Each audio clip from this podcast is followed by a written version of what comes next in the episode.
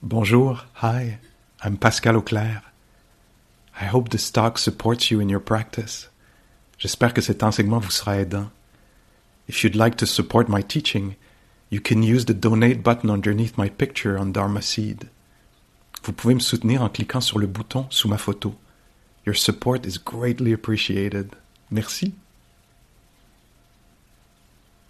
Alors, cette dernière caractéristique des trois caractéristiques universelles, c'est bon, je repasse par-dessus. Dans le bouddhisme, pour moi en tout cas, qui pratique depuis longtemps, il y a des enseignements que j'ai entendus des centaines de fois, puis ça devient un peu comme, euh, un peu comme une histoire qu'on raconte à un enfant. Puis là, on raconte à nouveau. Fait que je repasse souvent sur euh, le contexte, un peu. Hein. Alors, il y a des choses, euh, la façon dont on a de vivre les choses, c'est que certaines choses on aime, d'autres on n'aime pas. Certaines choses on trouve, on a hâte qu'ils arrivent, ils sont loin, mais ils s'en viennent. Certaines choses sont là, puis on voudrait qu'ils soient loin. Puis, toutes sortes de caractéristiques spécifiques aux événements. Encore une fois, une façon classique d'en parler dans le bouddhisme, c'est qu'il y a des choses qui sont entendues, d'autres vues, d'autres goûtées, certaines sont pensées. Hein. Euh, et tous les événements qu'on rencontre ont trois caractéristiques communes. Une, euh, la première, c'est le passage. les trois caractéristiques, c'est de, parler de, façon, de trois façons différentes de la même chose, en fait. Hein. Alors les choses passent. Puis là, on le voyait dans la méditation qu'on vient de faire. Hein. On voyait le passage des pensées. On voyait le passage peut-être des fluctuations dans le, mood. Tu sais, je m'assois, je ne suis pas du tout intéressé, tout à coup, puis je me sens plus calme. Là, il y a plus d'intérêt. En tout cas, il doit y avoir des, fluctuations là-dedans. Je me sens bien, et il y a quelque chose d'irritant qui se passe. Puis on voit le passage des choses. On commence à mettre notre attention là-dessus. On voit, à cause de ça, ça c'est un autre angle, c'est qu'il n'y a rien qui peut être satisfaisant parfaitement parce que ça a la nature de passer. Hein? Il n'y a rien qui peut être profondément, là, qui, peut, régler les affaires, parce que les phénomènes passent. Hein? On essaie de parler de ça, puis on, s'est invité à observer ça dans notre vie. Est-ce que c'est vrai ou pas?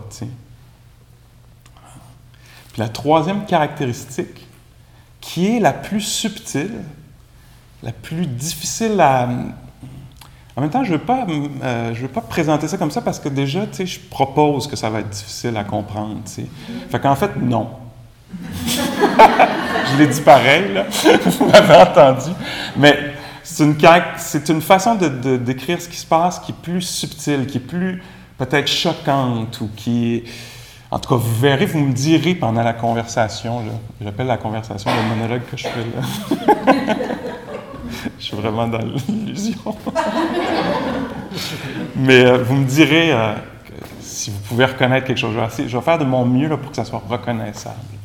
Mais on dit de euh, cette caractéristique-là, en fait, c'est qu'il n'y a rien à cause que ça change constamment, à cause que donc, ben, surtout à cause que ça change constamment, il n'y a rien qu'on peut posséder vraiment, qui peut être possédé. Il n'y a rien qui peut nous appartenir réellement. À un point de vue conventionnel, oui. Convention, euh, moi je viens du monde du théâtre. Hein. La convention, c'est très fort au théâtre. Moi j'aime beaucoup ça, la convention. C'est quand on s'entend pour dire que quelque chose est quelque chose, mais ça ne l'est pas vraiment. sais. Genre, t'es ma sœur. OK? Là, t'es ma soeur, puis là, t'es arrivé en retard, puis là, on s'entend, tu quand on va au théâtre, on s'entend que là, nous autres, on est frères et sœurs. Puis après la pièce, on sait que c'est une réalité conventionnelle, on s'est entendu là-dessus. On sait qu'ultimement, ce n'est pas vrai. Mais pour le, pour le plaisir de la vie, là, on va se dire ça. Hein. Alors, c'est bien important que quand je retourne chez nous, je comprenne qu'on n'est pas sœurs et frères, là, puis que... Hein. Alors, euh, ça, c'est très important. Alors on peut dire que oui, certaines choses nous appartiennent conventionnellement, mais ultimement, c'est très important de se rendre compte dans l'expérience directement. Puis des fois, ça, ça fait très mal de se rendre compte de ça parce que ça fait mal parce qu'on était dans la, on était dans la l'illusion. Le, mot que je cherche, c'est plus euh, la méprise. On n'avait pas compris on nous avait dit, ou on, on, la société nous a dit, nos parents nous ont dit, on nous a fait comprendre que oui, ça t'appartient vraiment, telle affaire. Mais en fait, quand on, regarde vraiment bien, avec l'attention soutenue, qui est nécessaire, de ce qu'on appelle la méditation, l'esprit méditatif. C'est un, c'est un esprit qui croit pas les affaires, qui vérifie pour lui-même, qui regarde, qui est très, très attentif. Quand on devient très attentif, on peut voir que rien nous appartient vraiment, que c'est pas possible, ni extérieurement, ni intérieurement, parce que la maison peut brûler, parce que telle personne qui m'appartenait d'une certaine façon, à qui, à qui j'étais identifié en tant que ma gang, ma tribu, mon, remplissez le mot là, peut disparaître, peut partir. Il y a quelque chose de, de, sérieux là-dedans, de grave, on le sent. Je veux dire, je parle, puis j'ai l'impression que ça fait. Euh, je sais pas, je suis seul dans mon monde, là, mais ça fait comme moi, c'est vrai quand même. Puis ça, dans le bouddhisme, on dit c'est bien d'être au courant de ça. Ça peut paraître comme une mauvaise nouvelle, mais la liberté va venir d'une conscience qui comprend bien la réalité des choses, profondément. C'est très dur de comprendre profondément la réalité des choses, parce qu'on voudrait donc une sorte de sécurité, puis que ça, ça soit vraiment à moi pour tout le temps. On va essayer de regarder ça un peu. Euh, le, mot en pali, c'est euh, anatta. Euh, atta, c'est soi, self, ego. anatta, c'est pas. Alors, le Bouddha disait non, ça c'est pas soi, c'est pas mien, c'est pas tien. Alors, je vais prendre la formule que je voulais utiliser à la toute fin du cours, puis c'est le même. Hein. Mon esprit ne m'appartient pas non plus. Il, il fonctionne d'une certaine façon, je n'ai pas le contrôle parfait dessus, mais juste parce que je trouve ce, ce sutra-là, ce discours-là du Bouddha très, très euh, touchant, très poignant. Euh, alors là, en fait, c'est pas le Bouddha, c'est Sariputra et euh, Ananda, les deux acolytes du Bouddha. Le Bouddha avait, avec une, petite gang avec lui, là, qui pratiquait avec lui, puis euh, c'était des amis très, très près. Puis dans ce, dans ce sutra-là, dans ce discours-là, dans ce, cette, documentation-là d'un événement qui s'est passé, il y a un, Ana, Anatta Pindika qui était, un, qui était euh, quelqu'un comme vous et moi, là, un laïc, hein, euh, puis euh, qui aimait beaucoup entendre les enseignements du Bouddha, puis qui, avait beaucoup d'argent, en fait, c'était quelqu'un qui, était prospère. Puis il offrait souvent des choses, il offrait des, des robots moines, de la bouffe, il offrait un parc où il pouvait se construire des huttes, puis rester pendant la mousson pour pratiquer. Il était très généreux. Puis à un moment donné, euh, Sariputra et Ananda avaient entendu parler que Pindika était malade. Alors ils ont dit Ah, on va aller aujourd'hui, on va aller faire un tour par chez pour voir comment il va. Alors ils sont allés dans son bout. Puis là, euh, ils sont entrés dans sa chambre, puis ils sont allés le voir, puis ils ont dit euh, comment, comment tu vas? Puis il a dit Ah, ça va pas bien, je, je, me, je me, sens vraiment pas bien. Il y avait une série d'images qu'il utilise euh, qui dit c'est comme si j'avais un sabre euh, qui me fendait la tête, c'est comme si j'avais une ceinture autour du crâne qui était attachée, comme l'annonce, il y avait une annonce à la TV, la, ceinture autour du crâne. Alors il y avait ça, il disait c'est comme si j'avais un couteau dans le ventre. À un moment donné, même, il dit. Euh, continue la conversation, puis il dit c'est comme si euh, j'étais euh, j'étais un animal qu'on faisait rôtir sur le feu, tu sais. Fait que je me sens vraiment pas bien. En fait, il allait mourir. Il était, il était vraiment sur ses derniers milles. Puis là, ils ont dit ah tiens, on va faire une, on va faire une méditation avec toi. Puis là, je vous lis le texte un peu. Il dit il, il, fait une méditation guidée, il est avec, on peut s'imaginer Anathapindika est couché dans sa, dans, sa, dans sa chambre, puis il est faible, il a mal, puis le Sariputra, qui est très très sage, très aimant, très compatissant, lui dit Les yeux ne sont pas toi, tu n'es pas les yeux, les oreilles, c'est pas toi, tu n'es pas les oreilles, tu n'es pas le nez, tu n'es pas la langue. Tu n'es pas ce corps-là. Ce n'est pas toi, ce corps-là. Tu n'es pas le mental. Tu n'es pas la production des, des images. Ce n'est pas toi. Il y a ça. Il y a le nez, il y a les oreilles, il y a le, il y a le corps, il y a les pensées, mais ce n'est pas toi, ça. Ça, il dit, il y a les sons, mais ce n'est pas toi. Tu n'es pas les sons. Alors, on voit, on passe de, de, de, l'organe qui perçoit. Et là, je dis, juste au cas où il ne soit, il soit pas clair là-dessus, on va aller un petit peu plus loin on va aussi mettre l'objet des organes, le son. Euh, l'odeur. L'odeur, c'est pas toi.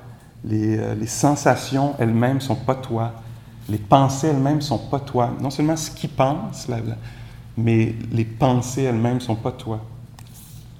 Après ça, il dit, euh, juste au cas où il n'avait pas compris, l'ouïe, ce n'est pas toi. La vue, l'odorat, comme la rencontre entre les deux, la conscience de voir, la conscience de, c'est pas toi. Ça, c'est pas toi. Il n'y a rien de tout ça qui est toi. Là, après ça, il va dans un autre genre de... il passe à d'autres choses, juste pour être plus clair encore. Il dit, l'élément de la terre, c'est une façon archaïque de parler de la lourdeur, de la, de la dureté que tu ressens. Là, S'il est couché puis il est malade, il doit ressentir beaucoup de, l'élément de la terre. Alors il dit, l'élément de la terre, c'est pas toi, ça.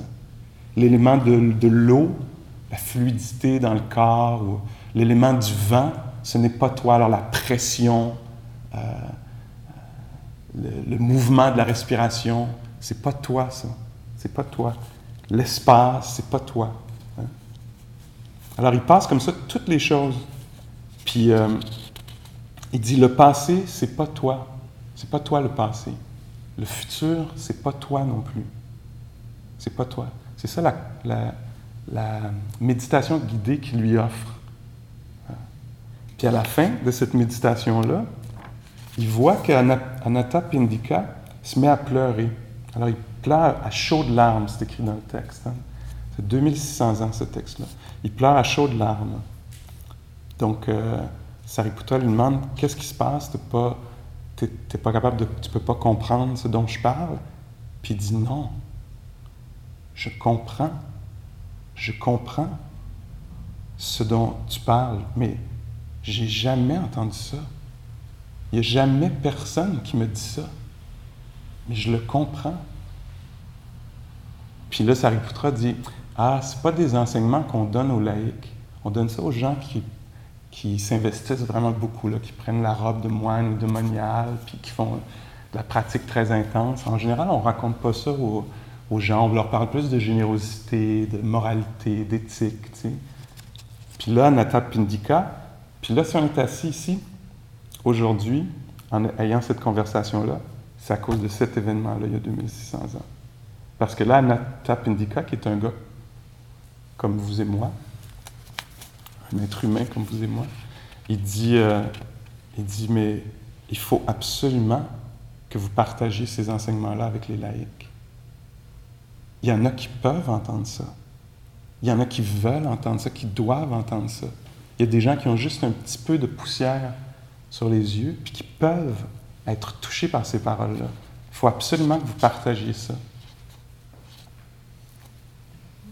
Puis aujourd'hui, on est là aujourd'hui en train de parler de ça. De possession, d'identification. Dans le bouddhisme, on dit que ça, ce mouvement-là, on pourrait, on pourrait utiliser le mot prise ou saisie, qui a plusieurs significations, mais là, qui en a une très particulière, c'est celle de la se saisir d'un événement pour se l'approprier. Ça, c'est moi, c'est à moi. Le Bouddha disait ça, quand on a réglé la méprise autour de ça, profondément, le résultat, c'est la liberté. Il n'y a plus de. C'est la fin de la souffrance. C'est exactement cette méprise-là. Un petit événement mental, une petite erreur mentale qui est de s'approprier quelque chose. Alors vous voyez que ça va complètement à contresens de notre façon de parler, de parler des choses. Euh, c'est une autre vision du monde. Alors peut-être pour rentrer un peu plus là-dedans, on pourrait dire, il y a quatre erreurs euh, de perception à propos de l'identification, de la possessivité. Euh, quatre façons dont ça peut se présenter. Quoi que ce soit qui arrive, auquel je suis identifié ou que je m'approprie ou que je, pense posséder, euh, c'est où, numéro un, que je pense que ça, c'est moi. Ce corps-là, Pascal, c'est moi. C'est moi, ça. Le Bouddha dit, ça, ça vaudrait la peine d'être attentif puis de voir si c'est vrai ou pas. Moi, je n'ai pas trouvé que c'était vrai. J'ai trouvé qu'il y a un corps, il n'y a aucun doute là-dessus, mais qu'il ne m'appartient pas profondément.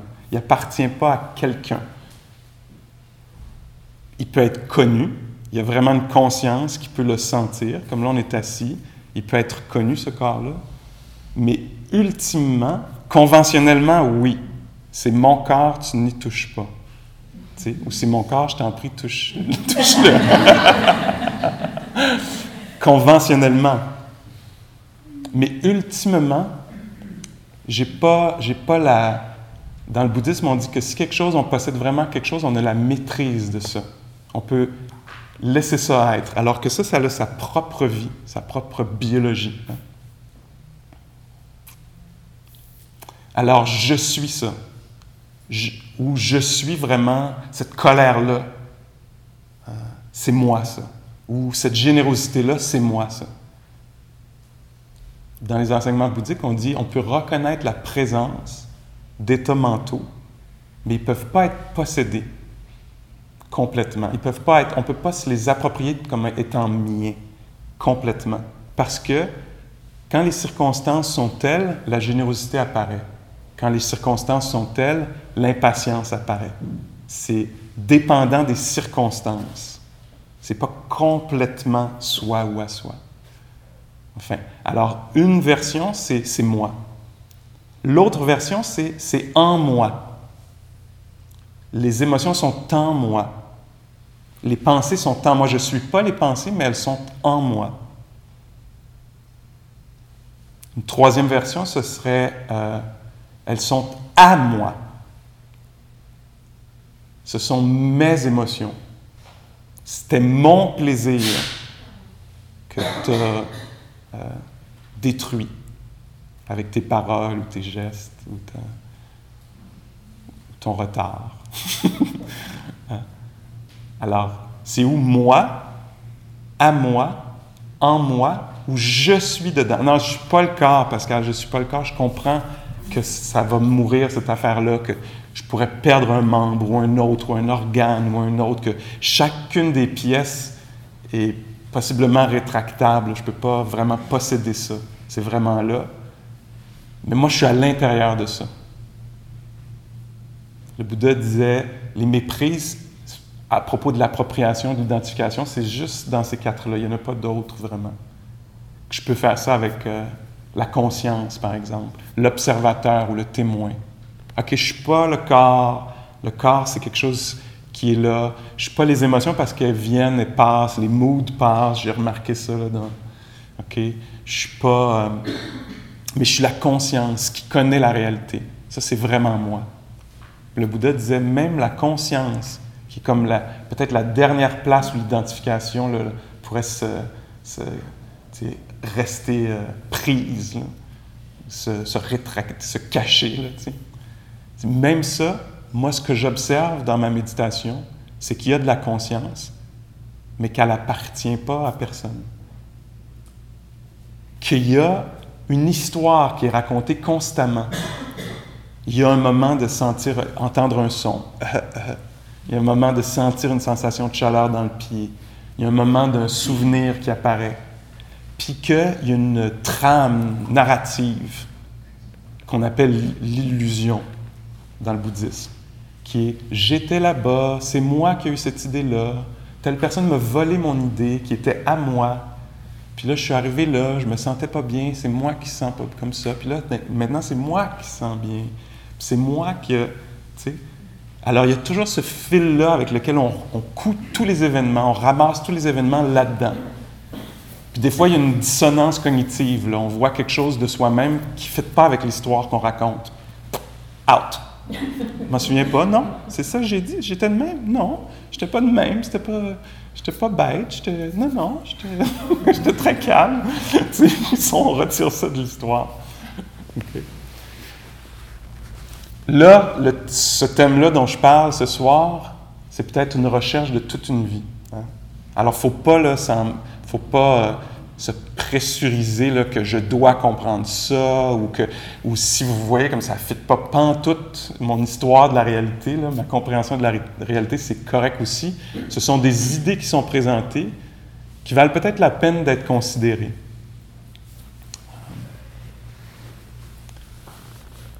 Il y avait un de mes profs euh, qui, euh, qui dit qu'il y avait une époque où on pensait que la météo, euh, c'était quelqu'un.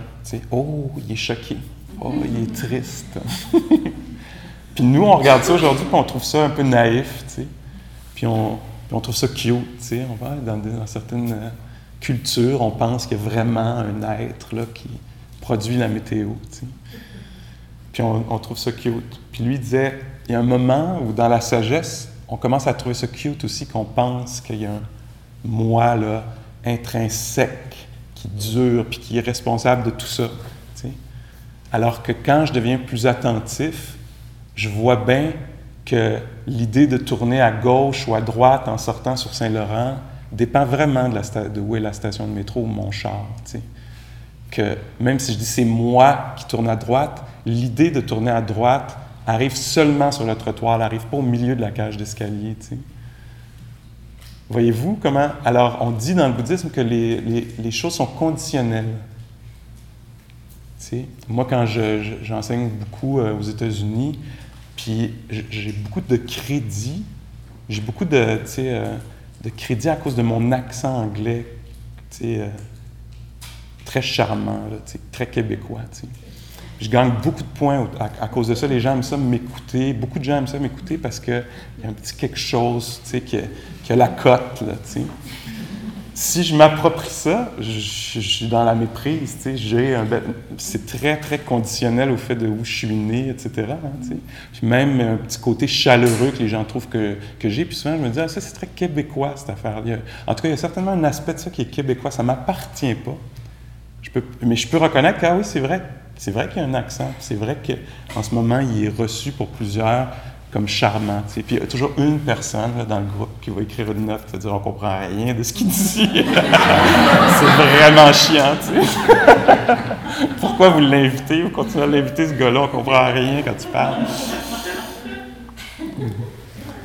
Alors, euh, c'est dans ce sens-là, dans le bouddhisme, qu'on parle de l'idée qu'on a de soi, en fait, est complètement euh, L'image que j'aime euh, apporter euh, là-dedans, euh, à ce moment-ci, c'est l'image d'une tapisserie. Tu sais, quand on voit une tapisserie, la tapisserie classique, là, il y aurait une femme qui jouerait de la harpe dessus la tapisserie. Puis, en fait, on peut voir, oh, elle joue de la harpe, elle est belle, tu sais. Puis on, pourrait avoir la tendance à l'isoler. Hein. On l'isole avec un concept, on choisit les couleurs, les formes, puis on fait ça, c'est une personne qui joue de la harpe. Alors on fait un peu la même méprise, selon le point de vue bouddhique du moins, que c'est comme si on pense qu'on existe séparé du monde. Hein.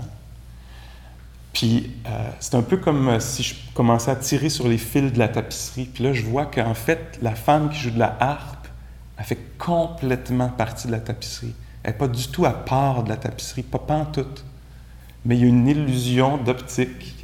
Il y, a un truc qui me fait créer un concept, qui me fait reconnaître cette forme-là, ou la licorne au fond. Alors que la licorne n'est pas séparée du tout de la tapisserie, elle est dedans. Alors c'est la même chose pour nous. Euh, une personne sage que j'aime beaucoup qui dit euh, Tenter de trouver un moi sans aussi trouver un monde qui l'oppresse c'est euh, semblable à courir dans le but de se débarrasser de son ombre. C'est impossible parce que l'un génère l'autre. Alors, tenter de trouver un moi séparé du monde, qui n'est pas oppressé par le monde, c'est pas une possibilité. Quand il y a un, il y a l'autre. Parce que si une compréhension qu'il y a moi, il y a vraiment moi, Pascal, séparé du monde, ça veut dire que ça va, ça va être viable, cette affaire-là, mais il va falloir travailler fort. Il va falloir faire bien de la stratégie, puis se défendre, puis tu sais. Puis euh, il y a une séparation. Cette séparation-là est extrêmement douloureuse. On s'en rend pas compte parce qu'on vit dedans. Jusqu'à temps que, oups, pendant une seconde, ça ouvre. Puis que là, on comprenne que, ah, c'était juste une perception du monde, que c'est pas la réalité. Que ça, n'importe quel aspect de ça, c'est la nature. C'est créé par la nature, c'est maintenu par la nature, Puis ça va être repris, c'est même pas juste, parce que ça ne sera pas repris, ça reste la nature. Ça, c'est la nature. Il n'y a pas de séparation. Souvent, on parle d'environnement, tu sais, une notion, tu sais, il y a moi, il y a la nature, j'aime la nature. C'est ça, la nature, on est dedans. Si on aime vraiment la nature, il va falloir développer beaucoup de bonté pour toutes, euh, toutes ces manifestations. Alors là, vous avez compris à ce point-ci que dans le bouddhisme, il n'y a pas d'agent extérieur. Il n'y a pas un dieu ou un, il n'y a pas une âme. Dans le bouddhisme, il n'y a pas ça. Il y a, euh, euh, il, y a, il y a juste de la conditionnalité ou de la causalité. Les choses arrivent à cause de causes. Puis comme tout est dépendant de causes, intérieures, extérieures, anciennes, euh, etc., les choses sont changeantes constamment et pas isolées. Puis on le sent bien, là, quand on arrive à quelque part puis quelqu'un ne file pas, on est touché parce qu'on n'est pas isolé. Hein. Quand il se passe un drame, six heures euh, de route vers le sud, puis qu'on on est exposé à ça, on est touché par ça.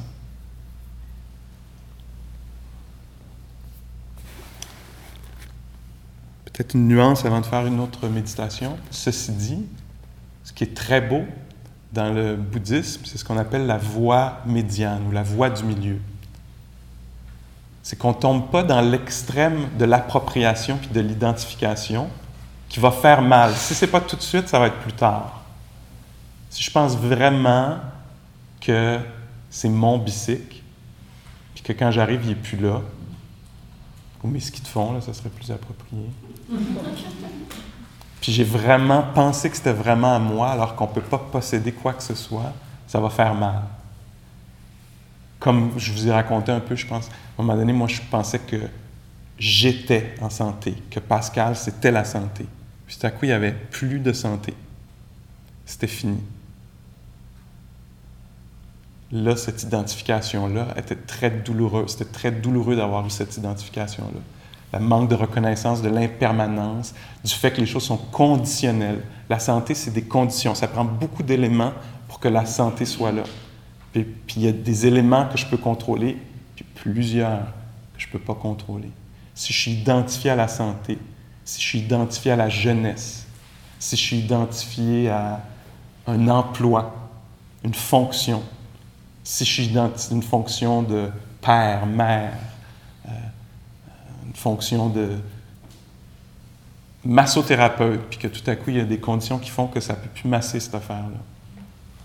Qui est-ce que je suis? Je suis un artiste, mais je n'ai pas l'art, la créativité qui coule. Alors, toutes les formes d'identification euh, où il va y avoir du changement, il va y avoir de la douleur aussi. Mais pour revenir à la voie médiane, je vais essayer avec ça.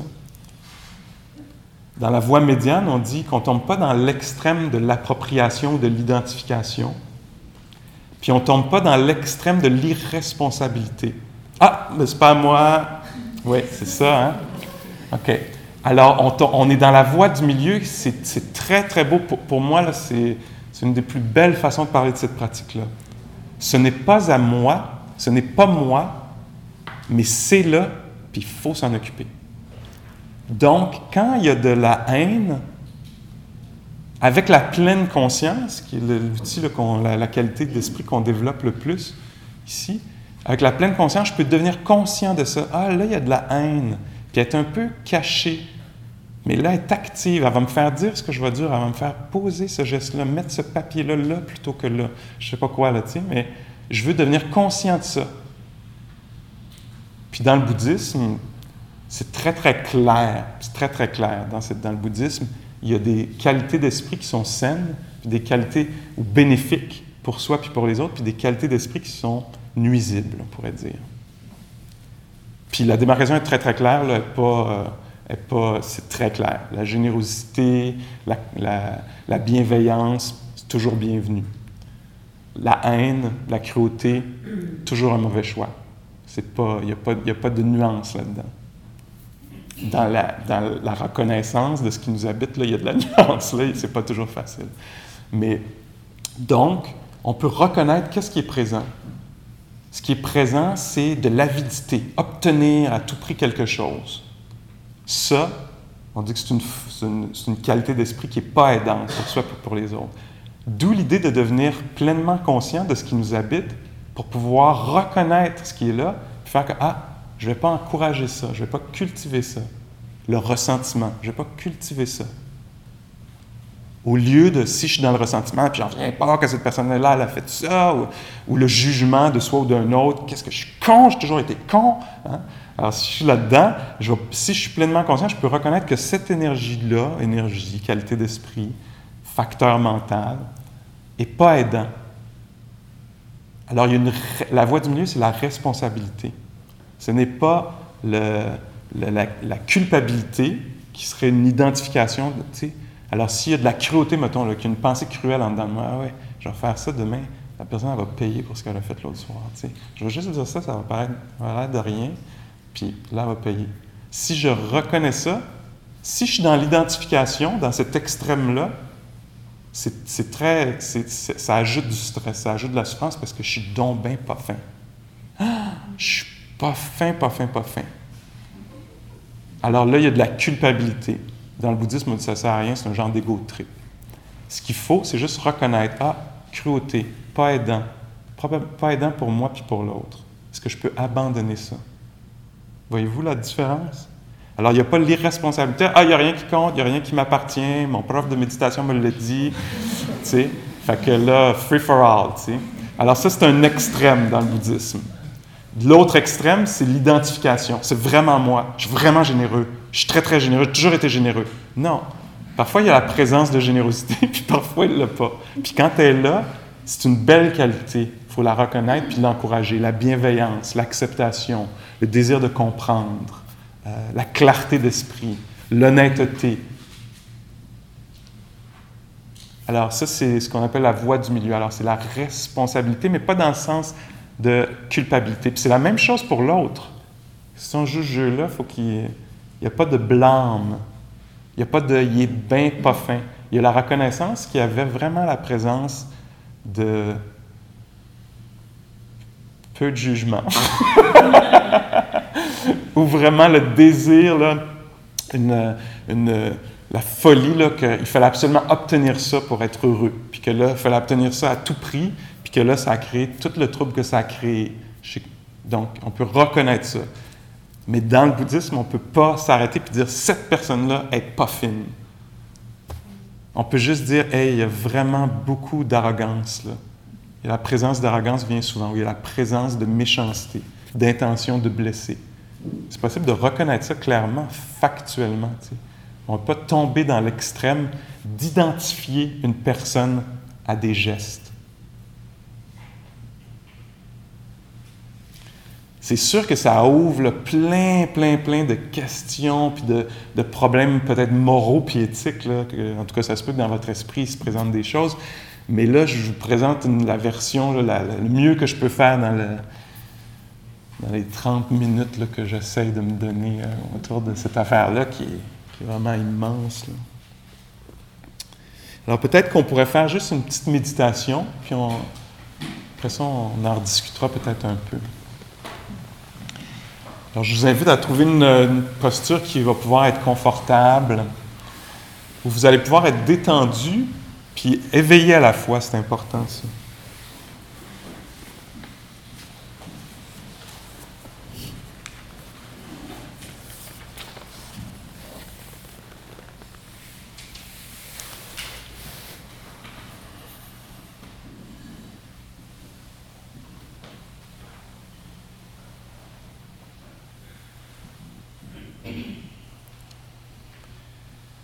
Alors que vous êtes euh, assis ici,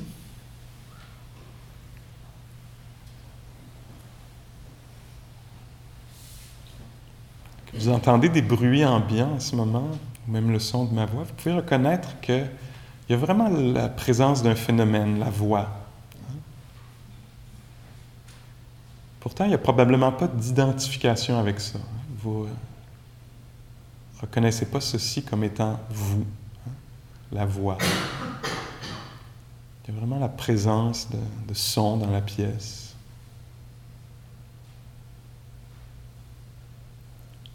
Puis il y a la capacité d'entendre aussi. Quand le corps est sain, euh, les organes euh, de l'ouïe sont en santé, s'il y a la production d'un son, ça va être entendu. Dans un sens, il n'y a rien de personnel là-dedans. En ce moment, toutes les oreilles qui fonctionnent bien entendent des vibrations. C'est du domaine public, on pourrait dire.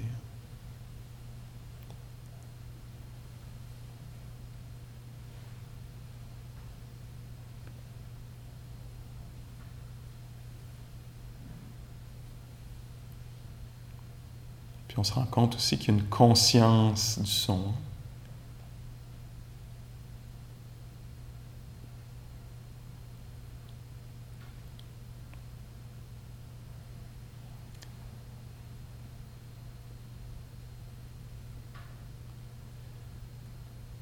Voyez voir où est l'identification pour vous, s'il y en a une? Peut-être qu'il y a un sens très clair de j'entends, c'est moi qui entends. Vous n'avez pas besoin de vous débarrasser de ça, peut-être juste de devenir conscient de ça.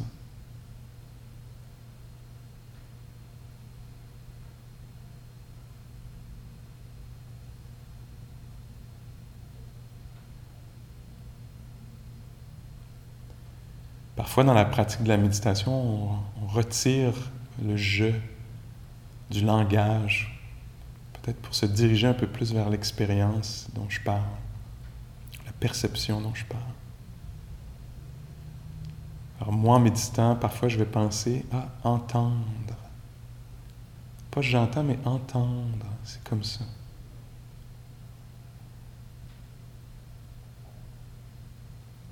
Ressentir des sensations physiques. C'est comme ça.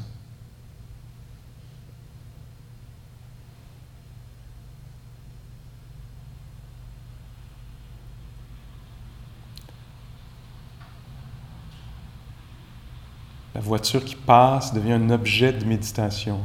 Hein. Les sons de la voiture qui passe sont connus. Pourtant, ces sons-là ne nous appartiennent pas. De la même façon, il y a des sensations qui passent dans le corps, qui sont connues.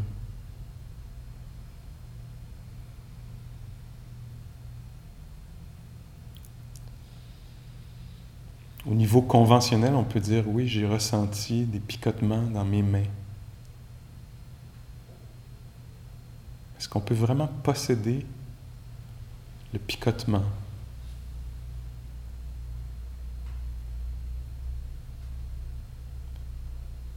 Est-ce qu'on peut posséder le gonflement du ventre?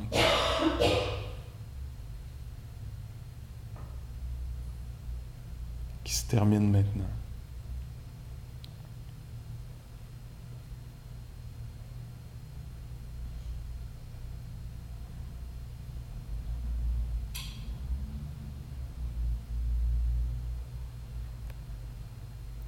une question qu'on peut se poser de temps en temps dans notre méditation, une investigation, une exploration, ça peut être de poser la question qui entend?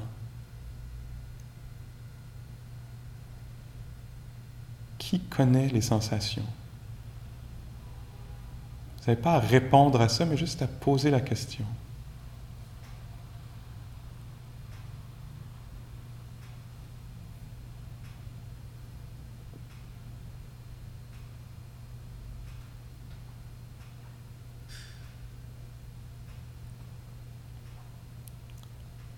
La question peut devenir qu'est-ce qui entend?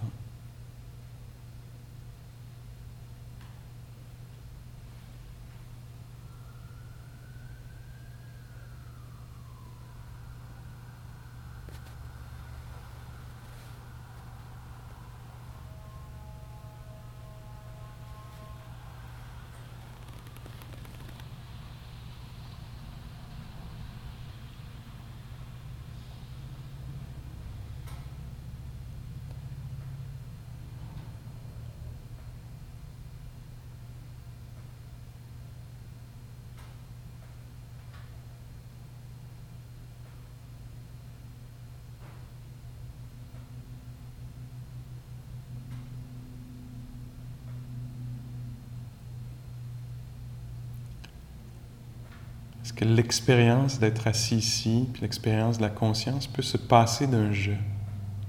Est-ce qu'entendre, c'est quelque chose qui peut se produire, ressentir? Est-ce que c'est possible qu'il y ait la conscience de différents phénomènes sans qu'il y ait un sujet?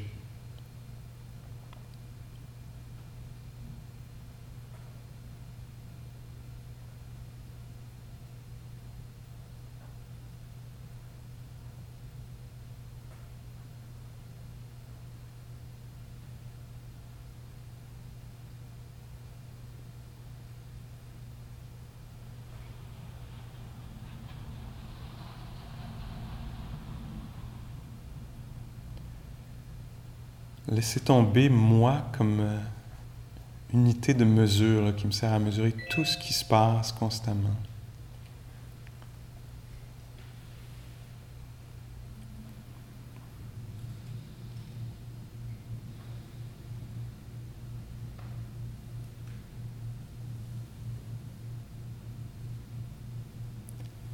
Est-ce que c'est possible qu'il y ait un état d'esprit en ce moment d'intérêt ou de désintérêt?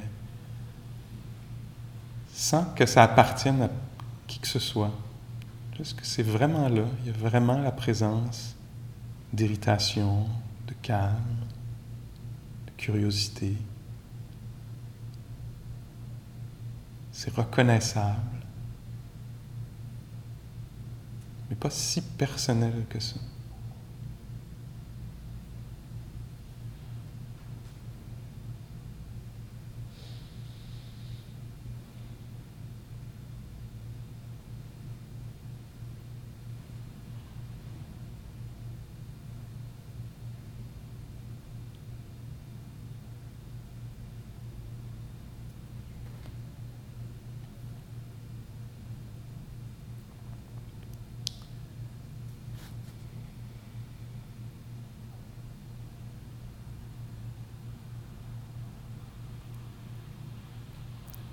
Si vous voulez, pour les quelques prochaines minutes, soyez attentif à la naissance des pensées.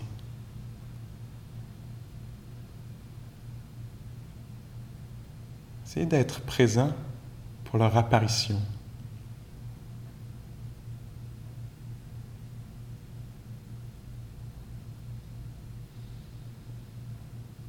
Est-ce que je les entends? Les prononce, les reçoit ou les émet, ces pensées-là.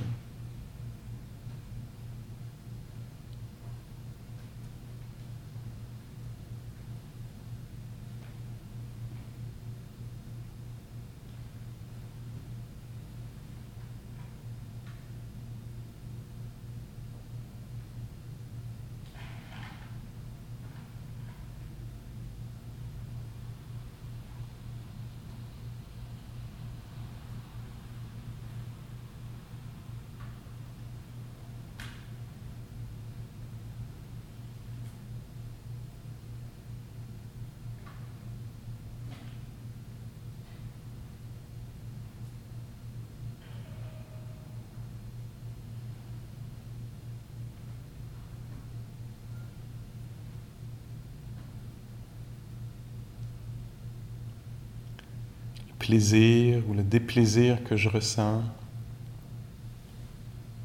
qui est ressenti, pardonnez-moi. La neutralité, l'absence de plaisir, déplaisir.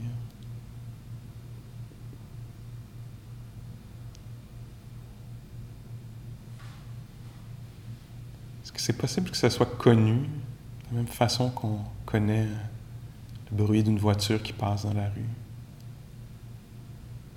Clairement reconnu l'inconfort dans le corps, sans qu'il y ait identification, sans que ce soit moi ou à moi, mais juste que c'est clairement présent.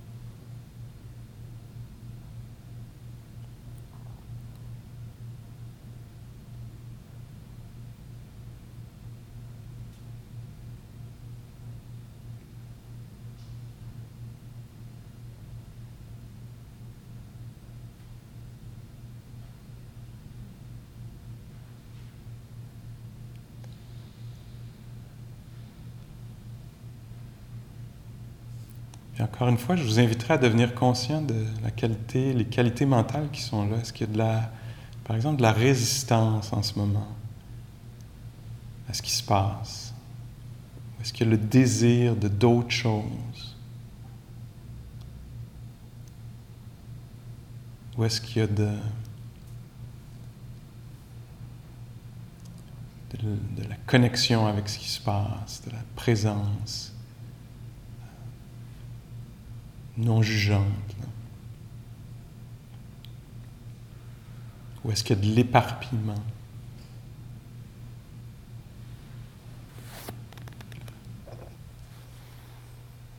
Ou un esprit euh, amical, aimant?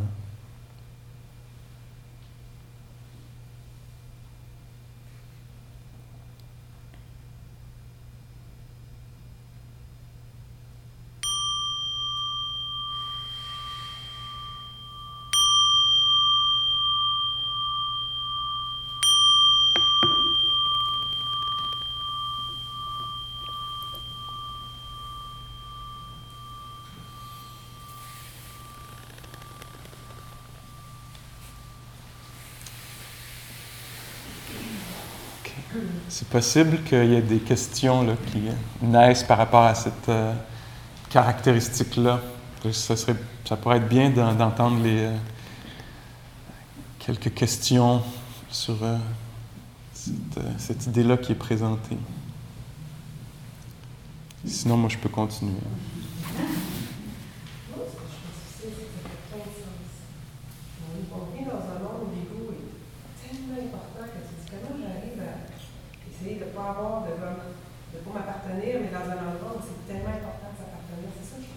Oui. Ouais.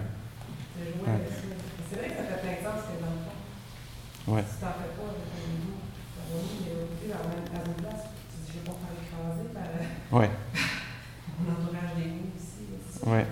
Uh -huh. Alors ça, je pense qu'on pourrait dire que c'est peut-être la pratique d'une vie. Hein? Comment arriver à, ne pas s'identifier avec ce qui se passe, mais en même temps euh, préserver le bien-être pour soi puis pour les autres. Hein? Puis, euh, mais euh, c'est dans la pratique, je pense, qu'on commence à voir. D'abord, on commence à voir pourquoi est-ce que je travaillerai avec ces notions-là.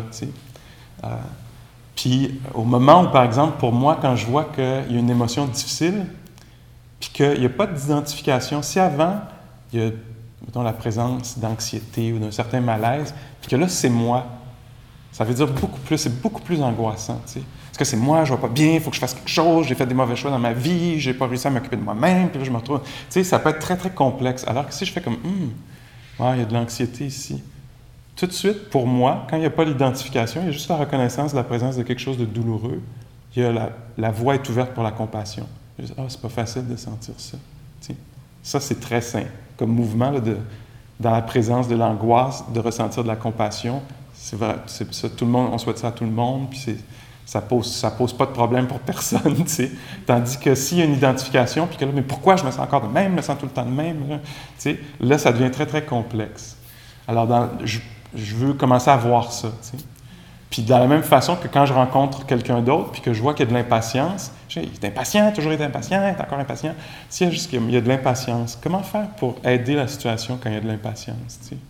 Alors peut-être le nommer, peut-être, en tout cas, il y a cent mille façons, là, juste de, de procéder. Tu sais. Mais on commence à voir dans l'action comment est-ce que ça peut être euh, utile puis libérateur. Tu sais.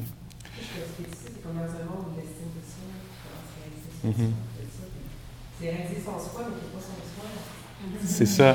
Mais là, on, va vraiment, tu sais, dans le bouddhisme, on dit on va à contre-courant de, la pensée, euh, tu sais, against the stream. Là. Je le dis en anglais, ça fait encore plus tough, mais, parce que je l'ai tellement entendu dans cette langue-là. On va à contre-courant. Puis, euh, puis on peut voir aussi toute l'angoisse de, la, de cette affaire-là là, de, réussir un certain soi, un certain projet soi. C'est très angoissant, hein? Parce qu'il faut bâtir ça, cette affaire-là, puis c'est tout le temps en train de s'écrouler, puis là, il faut refaire ça, puis là, il faut convaincre les autres, puis là, on est en... Tu sais, c'est très... Euh, le Bouddha disait euh, euh, Je suis », ça, c'est une, It's a conceived idea. Je suis, c'est une, une c'est une idée préconçue. Je suis, c'est une idée, là je vous dis les mots pour mot, je suis, c'est une idée préconçue. Je suis, c'est une idée préconçue. Je serai, c'est une idée préconçue. J'étais, c'est une idée préconçue. Les idées préconçues, c'est comme une flèche, c'est comme, euh, c'est comme, euh, euh, c'est comme un pustule, c'est comme, on souhaite ça à personne, cette idée-là, parce que c'est, ça te met tout à coup dans la comparaison, dans la comparaison de toi-même avec toi-même, avec ce que tu aurais pu être, avec ce que tu devrais être, avec ce que l'autre est, tout ça. C'est, la conception d'un soi, c'est la naissance du stress. Puis là, il faut le voir pour nous-mêmes, tu sais. Alors qu'il y a l'autre compréhension que les choses sont conditionnelles. C'est très libérateur quand tu vois que les choses sont conditionnelles. On essayer d'obtenir ça, mais c'est conditionnel à certaines choses qui sont en dedans de moi, puis pas en dedans de moi, puis qui sont à l'extérieur, puis pas à l'extérieur. C'est une, façon de, de, de, parler de ça. Euh, c'est intéressant ça. Quand il y a cette notion de soi-là, il y a un projet d'amélioration, ça devient très, très, très, très stressant. Puis est-ce qu'on peut laisser tomber ça? Puis quand il y a des moments où ça, ça tombe complètement, c'est très... Euh, tu sais, moi, des fois, là, ça, je raconte, des fois, j'enseigne, puis là, d'un coup, j'ai un gros blanc. Là, je ne sais plus de quoi je parle. Si je suis identifié, ça va vraiment mal. Parce que je suis con, j'ai un blanc. Alors que s'il y a un blanc, puis il faut s'en occuper, ça devient beaucoup moins grave. Hein? Comme quand vous voyez quelqu'un qui vous raconte qu'il est arrivé quelque chose, cette personne-là s'est fait voler quelque chose il n'y a pas d'identification, fait c'est comme Ah, attends, mais attends, je vais prendre mon téléphone, je vais appeler pour toi. C'est pas, pas si grave que ça, tu sais. Mais là, si moi je me fais voler la même affaire, là, tu sais, c'est tout parce qu'il y a identification. Retire l'identification, puis là, il y a accès tout à coup à beaucoup plus de. Et ça, c'est la pratique d'une vie, d'aller voir où est-ce que l'identification se place, puis comment est-ce qu'elle peut être relâchée, tu sais. C'est vraiment, on peut dire, c'est l'histoire, c'est de prendre les choses personnelles ou pas. Hein un des problèmes qui vient avec ça aussi, c'est la continuité. C'est-à-dire que s'il y a vraiment moi, il y a vraiment un Pascal, qu'est-ce qui va y arriver? Ça, c'est très stressant. S'il y a une notion d'âme puis d'éternel, c'est très stressant parce que là, il y a d'autres vies qui s'en viennent, puis il y a l'enfer pour cette affaire-là, ou je ne sais pas, là, dépendant de la conception. Y a un Pascal qui perdure, essentiel, qui peut durer, c'est stressant. Si d'un autre côté, euh, après, la, mort, c'est la fin, c'est aussi stressant. Parce que là, il y a une fin, puis c'est la fin, tu sais. Alors que le Bouddha dit, dans la voie du milieu, il ne l'a même pas au début. Il y a juste des énergies qui sont là, ou des facteurs mentaux, il y a des sensations qui sont là, puis on essaie de s'en occuper. Puis ça appartient pas à personne, c'est pas isolé, ça, on n'a pas à penser continuité dans ce sens-là, tu sais. On a juste à s'occuper de ça, je j'en parle très bien, mais ce dont on parle, c'est extrêmement profond. Là, on est au niveau de la conversation. Hein. Mais je pense qu'on peut quand même avoir accès à quelque chose là-dedans. Il y a comme une... On, on est des êtres spirituels. En tout cas, on a, une certaine... On, peut reconnaître la réalité des choses. Quand il y a quelque chose qui est dit, moi, c'est mon, mon expérience, quand quelque chose est dit puis est vrai, je peux reconnaître qu'il y a quelque chose là-dedans qui vaut la peine d'être investigué. Ah, non, ça m'apparaît pas de même, c'est pas ce qu'on me dit, c'est pas comme ça que je comprends le monde, mais tabarnouche, ça touche à quelque chose de corps. L'idée là-dedans, c'est le, le Bouddha disait tout le temps, je suis intéressé par une seule chose, la souffrance et la fin de la souffrance. Il y en a même deux, mais je suis intéressé seulement par ça. Puis souvent, il disait, je vous ai-tu dit ça, l'affaire des, nombres de feuilles dans les mains? Il était dans la forêt avec une, gang de monde. Puis là, il dit, euh, combien il y a de... C'était l'automne. Combien... Est-ce, qu'il y a plus de feuilles dans mes mains? Il y avait une poignée de feuilles dans les mains. Dans mes mains ou dans, dans, la forêt? Est-ce qu'il y a plus de feuilles au sol ou dans mes mains? au sol. Bien, il disait, moi, là, ce dont je pourrais parler, c'est autant qu'il y a de feuilles dans la forêt. Mais ce dont je parle, c'est aussi petit que ça. Et ça ne concerne que la souffrance et la fin de la souffrance. Les trois caractéristiques, c'est pas parce que c'est intéressant, parce que c'est ça fait changement, etc. C'est parce que c'est essentiel à notre souffrance, à notre misère. Puis c'est une question de perception. On veut corriger notre perception de la réalité. Là, on est tombé, nous autres, dans la conversation de ce soir, c'est comme si on pourrait dire, on est tombé dans le monde conventionnel trop loin. moi, puis c'est mon si, puis c'est moi, puis ça c'était à moi. On est, on est, on est complètement euh, mélangé là-dedans. Puis là, on essaie de ramener de l'équilibre, de dire oui, tu peux dire moi, oui, il faut que tu défendes euh, peut-être tes opinions, il faut que tu, faut que tu, et en même temps, il faut que tu comprennes l'autre aspect, là, qui est que tu ne peux pas posséder rien. Puis ça, ça va t'amener l'équilibre, qui va faire que tu vas pouvoir engager beaucoup d'énergie dans ta vie, à protéger les tiens, à ça, mais il n'y aura pas la perte de sommeil. Il n'y aura pas le pourquoi moi. Il va y avoir juste, wow, diagnostic sévère. Quelle est la réponse appropriée? Tu sais? Parce que, évidemment, ça ne m'appartenait pas. Et c'est la pratique d'une vie. Parce que ce n'est pas révélé. Ça va être au moment, probablement, du diagnostic, du mien ou de celui d'un être cher, que là, je vais voir à quel point j'étais attaché, puis je suis attaché, puis que je n'ai pas inclus l'impermanence dans ma compréhension profonde des choses. Je n'ai pas inclus que les choses sont conditionnelles, conditionnelles à 100 000 affaires, conditionnelles à des affaires physiques, mentales, à, de l'histoire, à des conjectures politiques, des millions de conditions euh, qui sont requis pour que quoi que ce soit arrive, de telle sorte que quand, quand on voit ça, on voit que les choses sont inconstantes changeante. Ça prend tellement d'affaires pour qu'une affaire arrive qu'on ne peut pas absolument compter que ça arrive. On ne peut pas absolument compter que ça, ça marche. Tout est conditionnel. Tu sais, on le voit, La, valeur de l'argent est conditionnelle. Il n'y a, pas de sécurité. Les choses sont incertaines. Est-ce que c'est possible d'être là-dedans? Les choses ne sont pas possédables. On ne peut pas vraiment se les approprier. Ou quand on se les approprie, il faut être au courant d'à quel degré on le fait. Est-ce que je me mélange, là, puis je m'approprie ça vraiment complètement, alors que c'est quelque chose de passager? Hein?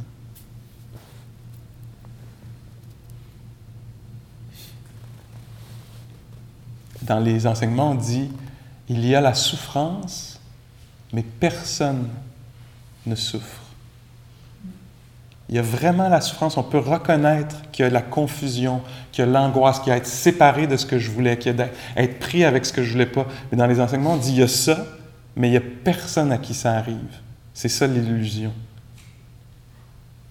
Puis quand on clarifie ça, tout à coup, oups. On dit il y a aussi l'éveil, mais personne qui ne l'atteint. Parce que l'éveil, ce ne sera pas une expérience à quelqu'un. L'éveil, ça va être juste la clarification des choses. Puis la fin d'un moi séparé.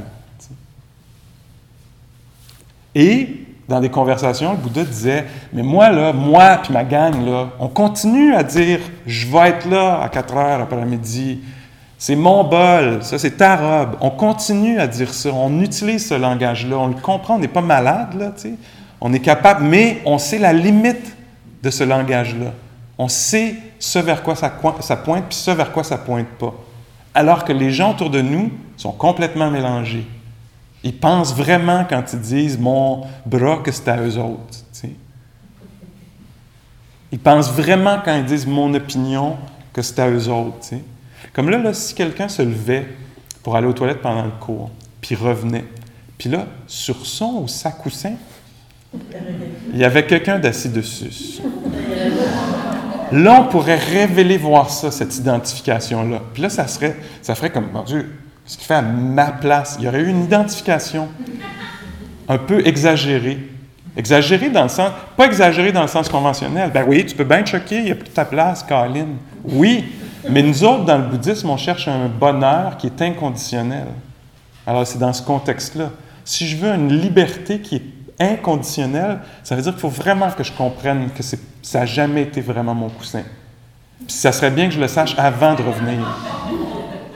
Mais mon coussin, c'est aussi ma sécurité, par contre, dans le monde dans lequel... Oui, mais c'est ça. Là. Nous autres, on va aller plus loin que ça. On va aller au point d'une liberté qui est complète. Fait c'est sûr que la barre est haute. Là. Mais tu sais, d'un autre côté, Si ça vous arrive pas, vous n'êtes pas allé aux toilettes, vous avez pu garder votre coussin tout le long. Si vous remettez vos affaires dans les étagères, puis les coussins dans les, euh, trucs, puis là, vous partez vers le métro euh, Mont-Royal, puis que moi, là, juste en arrivant au métro, j'arrive, je dis Hey, ta couverte, ta couverte!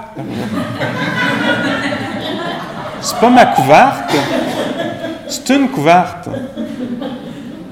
Hein? Alors, on voit, ça, je dis ça juste pour qu'on voit à quel point c'est fluctuant, cette notion-là de moi. C'est à moi, c'est pas à moi. Là, on dit quelque chose, c'est mon opinion. Ouais, t'as dit ça la semaine passée, t'as dit que t'étais pas d'accord. Non. Non, au contraire, je suis d'accord, parce que là, j'ai été exposé à plus d'intelligence que la mienne, puis l'argument a changé bout pour bout. Puis là, je trouve que non, finalement. Alors, les choses sont fluctuantes, constamment. Puis donc, l'invitation, c'est d'être très, très attentif, puis de voir, waouh, c'est incroyable. Puis c'est ça que je trouve touchant, moi, c'est, on peut pas rien posséder. J'ai le goût, ben, de toute façon, le monde, il est de même, tu sais. J'ai pas le choix. Mais j'ai le goût d'entrer dans cette réalité-là plutôt que dans l'illusion de non, je vais l'avoir pareil, tu. Ça va être à moi, puis je vais le garder. Puis ça va être. Puis je vais forcer le monde, ils vont me percevoir d'une certaine façon, puis ça va être vraiment moi, ils vont me percevoir comme je veux qu'ils me perçoivent, puis ça va être vraiment, tu sais. Puis de laisser tomber ça, puis de faire, je veux vraiment rentrer dans le monde, moi, des choses qui sont fluctuantes parce qu'ils sont anyway, puis qu'on ne peut pas posséder. Je trouve que c'est profondément touchant qu'on soit dans un monde de même. Je trouve que c'est, ça me touche parce qu'on est tous pognés là-dedans, avec notre confusion, puis avec la capacité de, de rencontrer cette réalité-là telle qu'elle est.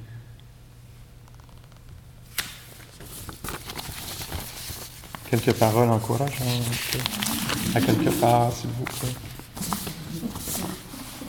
Le Bouddha dit ici, euh, Amis, c'est en établissant cette belle clarté de l'attention que vous euh, pourrez cesser de vous accrocher au passé, au futur, relâcher l'emprise et l'attachement, abandonner l'obsession, l'anxiété et éveiller en vous une liberté imperturbable du cœur, ici et maintenant.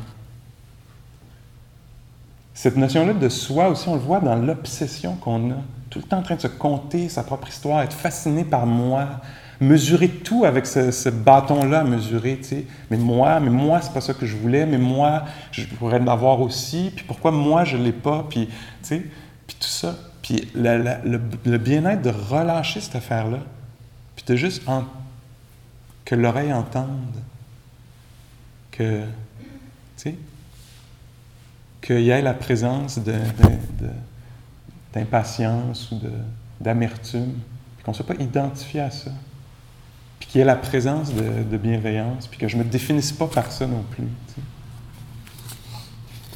Il y en avait un autre ici. Si ce n'était pas possible de libérer le cœur de ch- de- de ces chaînes, je n'enseignerai pas comment faire. La conscience est lumineuse, naturellement lumineuse. Elle irradie brillamment. Ça, c'est ma traduction. mais La conscience est lumineuse, naturellement lumineuse. Elle irradie brillamment. Elle brille. Mais elle devient voilée par les attachements qui la visitent et par la confusion. Puis là, cette conscience-là, cette capacité-là de juste être présent à ce qui est, avec une réponse saine, appropriée, compatissante, aimante, cette claire, une réponse claire, non, n'avance pas, recule. Même, même là, pas se faire piler dessus. tu sais. Cette capacité-là, c'est brouillé par les choses, puis j'en reviens pas, c'est ça qu'ils ont dit, puis ça devient très, très, très complexe. C'est dans la pratique de la méditation, de l'attention euh, soutenue, quotidienne, assis sur un coussin pendant quelques minutes, mais dans le métro, soyez là pendant que vous mettez vos bottes dans la vie. Soyez là pendant que vous brossez vos dents. Sinon, on est dans des histoires de moi, puis l'obsession de moi, puis qu'est-ce que je vais faire, puis qu'est-ce que, tu sais, puis comment je vais m'habiller. Puis on vit dans un monde qui, est très difficile d'être dans ce monde-là. Alors le monde, que le monde de la réalité est peut-être pas si pire que ça.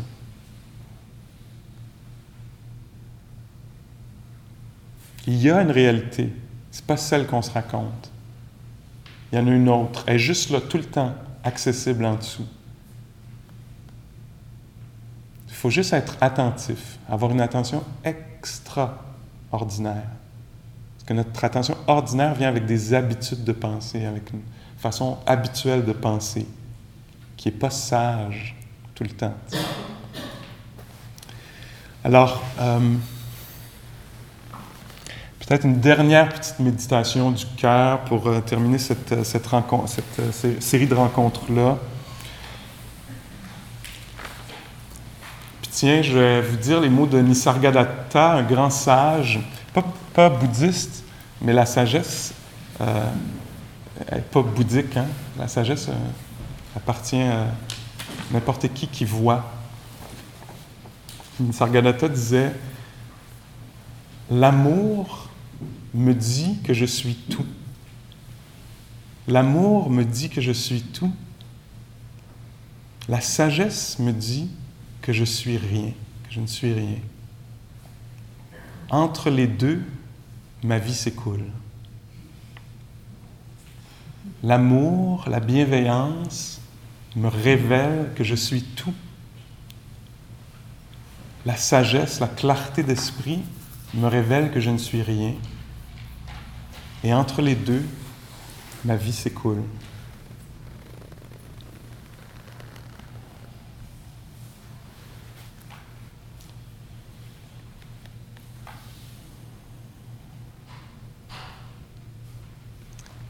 Alors, étant assis ici, on peut reconnaître hein, qu'il y a de la vie.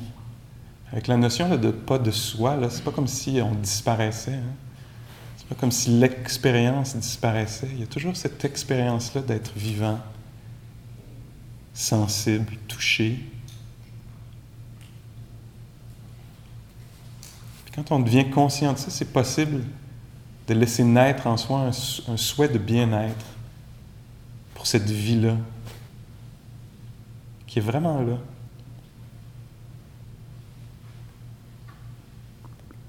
Peut souhaiter que cette vie-là soit protégée des dangers intérieurs et extérieurs. peut souhaiter que cette vie-là, que cette intelligence-là, que cette sensibilité-là soit visitée régulièrement, sinon euh, constamment par le courage, l'acceptation, la clarté.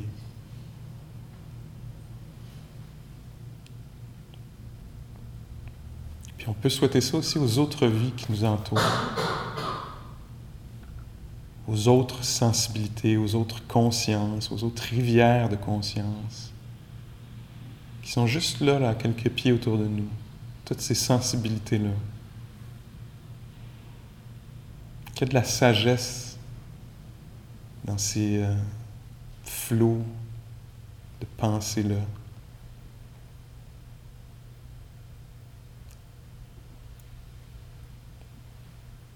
Qu'il de la non-violence qu'il y a de la protection, le désir de protéger.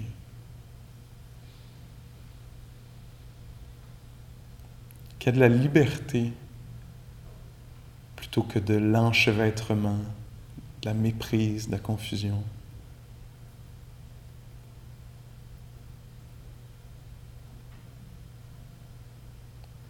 On peut se souhaiter ça à nous, puis souhaiter ça à tous les êtres vivants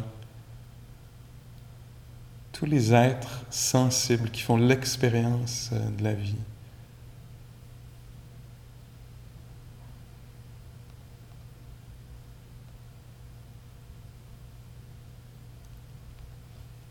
Que tous les êtres vivants soient habités par des qualités qui sont libératrices, bénéfiques, faciles à, à vivre.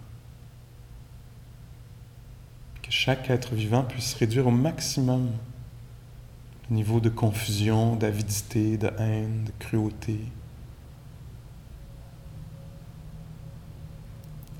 qui viennent euh, tordre leur esprit, on pourrait dire, affliger leur expérience, puis faire du tort aussi autour d'eux. Que tous les êtres trouvent une liberté offrir la liberté aux autres.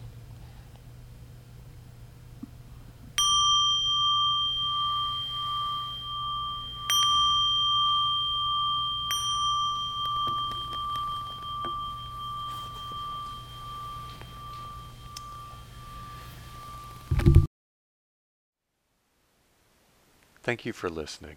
To learn how you can support the teachers and Dharma Seed, please visit dharmaseed.org slash donate.